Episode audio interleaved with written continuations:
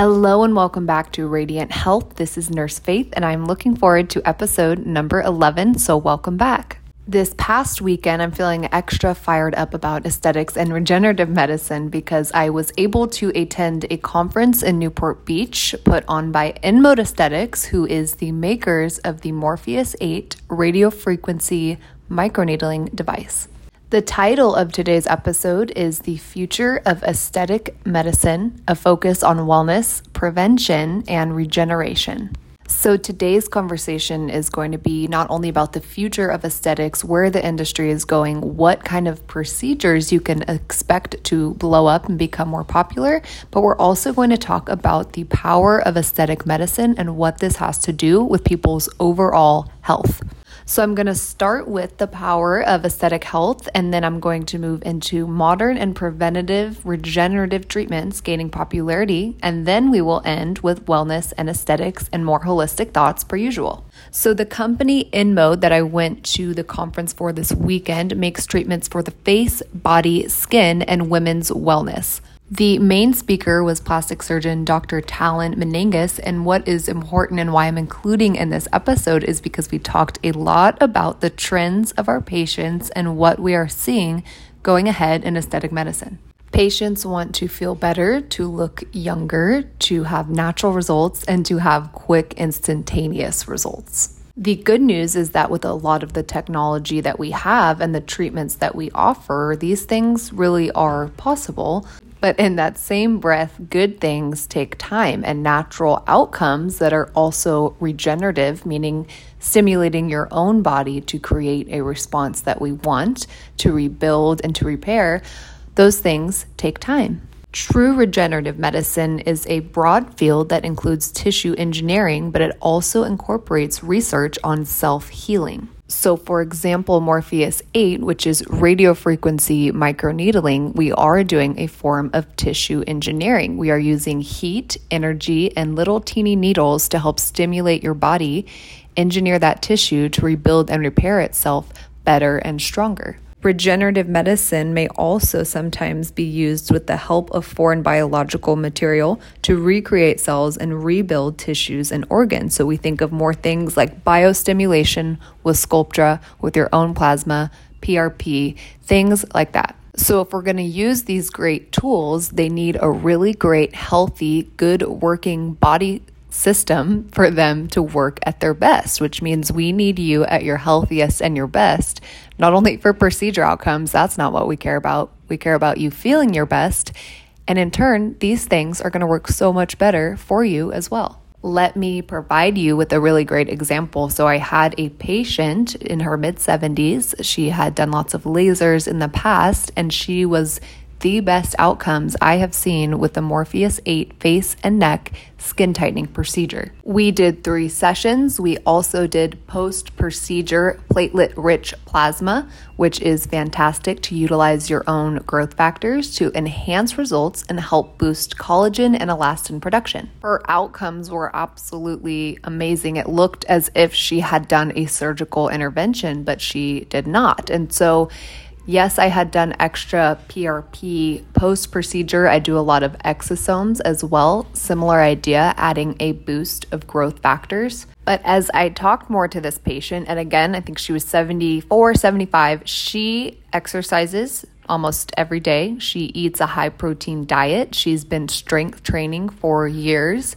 She takes collagen supplements. And so I can't help but draw a correlation and conclude that obviously, if we are doing all these treatments that require your body to do some sort of work or perform some sort of action, we, of course, want your body at its healthiest, utilizing all of its resources properly and efficiently. So then, why wouldn't aesthetic medicine have the biggest impact and focus on whole body health and wellness? Aesthetic health is represented by overall wellness that reflects in the conditions of skin, hair and nails, general physique, and personal countenance. We know this to be true in everyday life in the fact that when we judge someone's health status, our first initial thing is their appearance. And this is not a shallow thing. This is not only human nature, but in nursing school, we are taught to assess all of these things again, not a shallow thing. These things directly do represent the health status of an individual.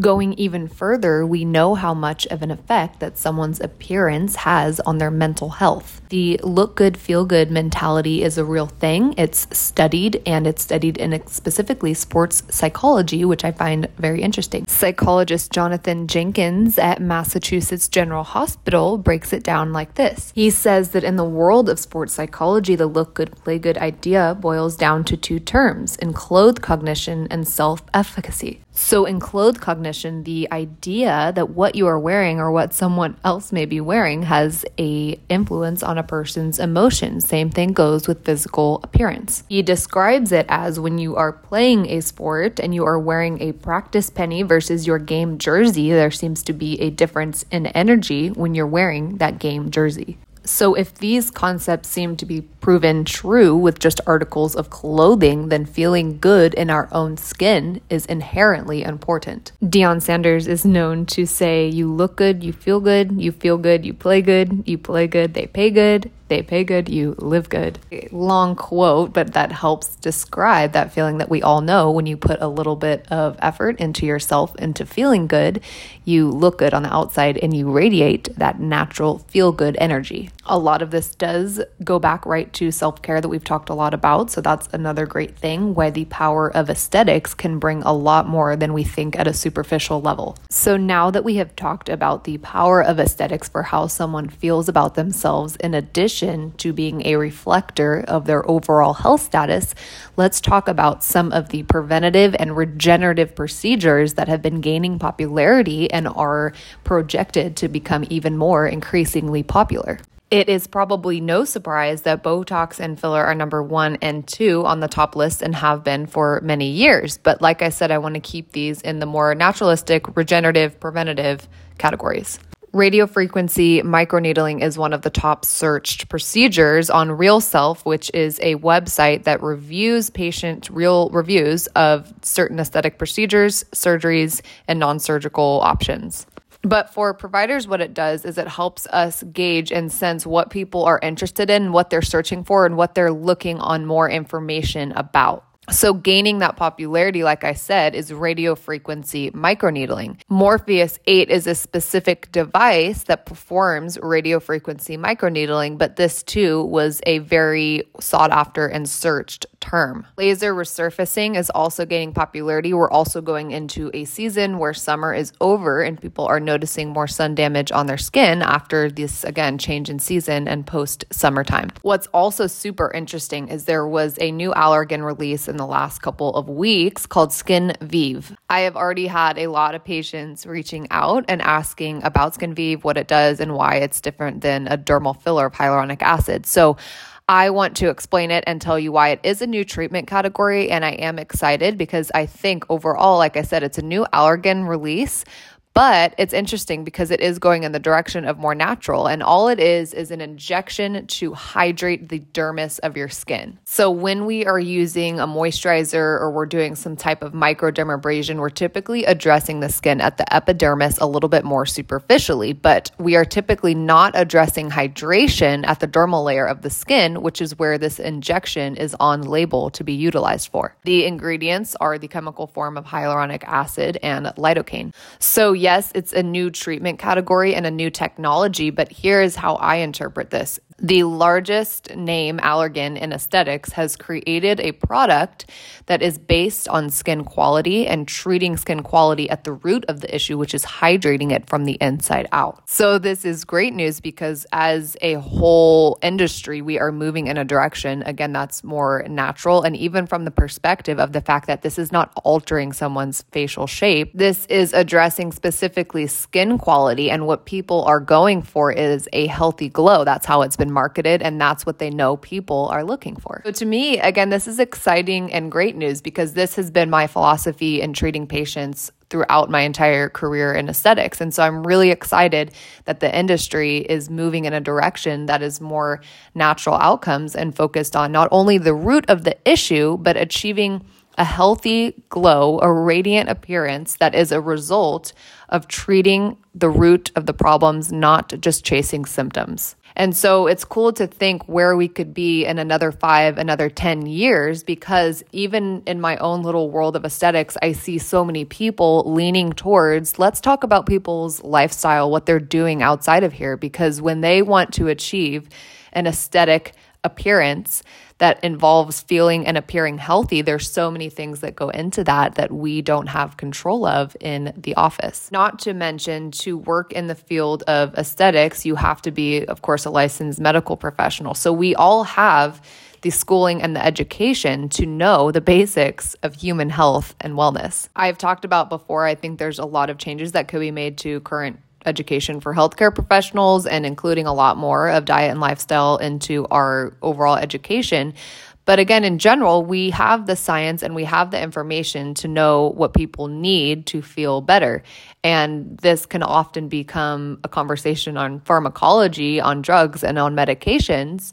But when we take a step back, and I think that the pandemic helped a lot of people to realize, but self care and actually what people are doing at home, what they're doing every single day, what they're eating, how they're moving their bodies has a lot more to do with their overall health and their longevity than any of the things that we could ever do in a clinic or in a hospital setting.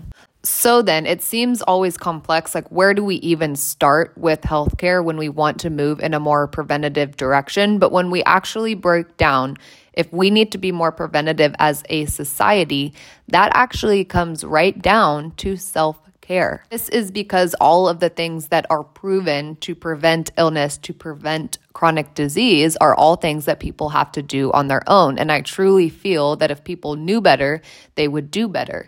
And this knowing better, I'm not talking about they know that if they work out, they will lose weight. That is so topical, superficial, and frankly not helpful.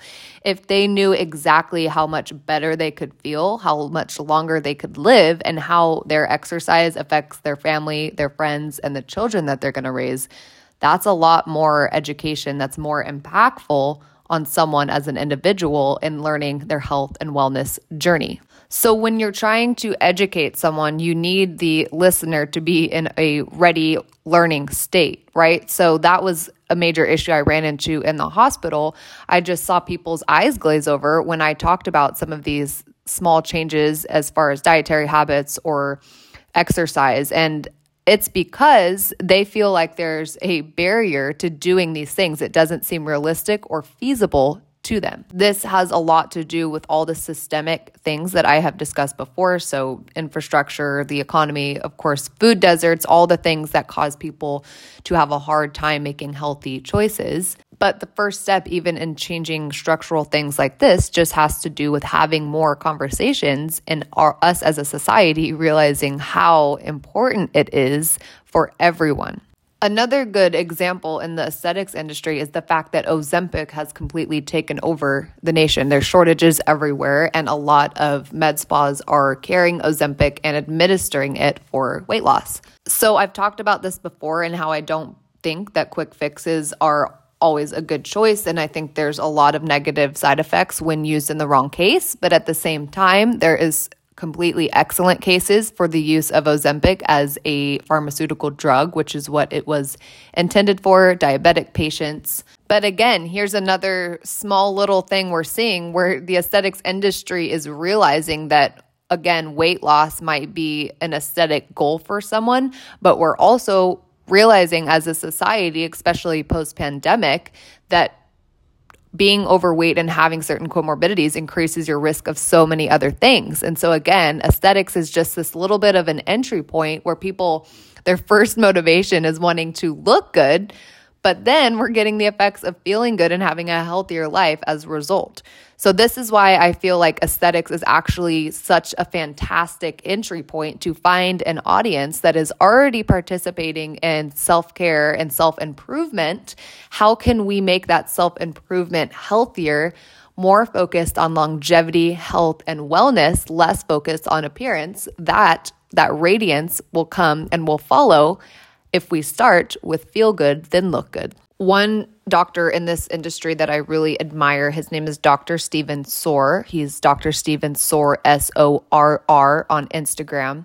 So his practice amazes me. It is called the Source of Wellness, and they make healthcare better through four aspects. They have movement medicine, functional medicine, regenerative medicine, and aesthetic medicine. They have these four pillars, which they believe, and I completely agree, that would address 99% of health concerns. So they say live better.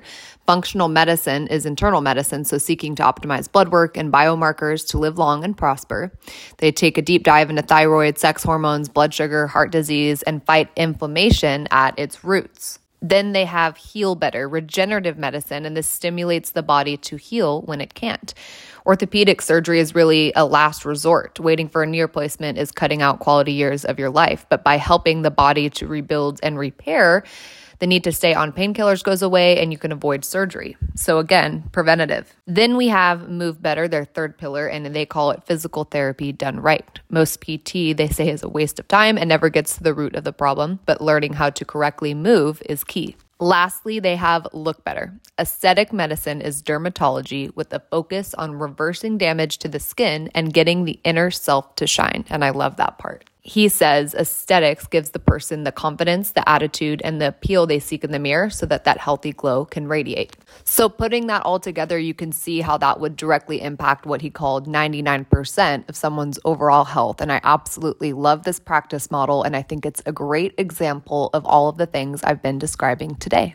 I feel really excited as a nurse with all the advancements in this industry. I truly do get fired up about it all because, again, I think it's a really great entry point to improving people's overall health and how they live and how they feel on a day to day basis social media has been a really cool tool for connecting with the professionals like Dr. Steven Sorr, who I am talking about. In an age where we have doctors and nurses and some of your providers on social media, it's kind of a crazy thought to think, but why wouldn't we use it as a fantastic tool for education and passing along tips for health and wellness? I'm looking forward to more collaborations with some of these professionals. Maybe one day we would have Dr. Stephen Sorr on the podcast. We shall see. But coming up on Radiant Health, I do have some really exciting guests lined up. At work, I work very closely with estheticians. So I have a really great esthetician friend who is coming on the show. She has her own skincare line. We're going to talk about holistic thoughts as far as treating acne and other skin concerns go. So I'm really looking to our conversation on that. Whether you are a patient or a provider, I hope that you enjoyed this conversation on the future of aesthetics as I see it and as I'm excited for it. And for anyone else listening and learning more about the concepts of radiant health, my philosophy is always that if you truly feel good, you radiate on the outside. So, this podcast, we're always talking about ways to feel good, holistic concepts, ways to move our body, ways to heal our body, ways to prevent our body from getting sick, and ways to feel good on the daily. Thank you for listening to another episode of Radiant Health. I'm looking forward to future conversations, and I hope you have a lovely week doing things that make you feel good and achieve radiant health.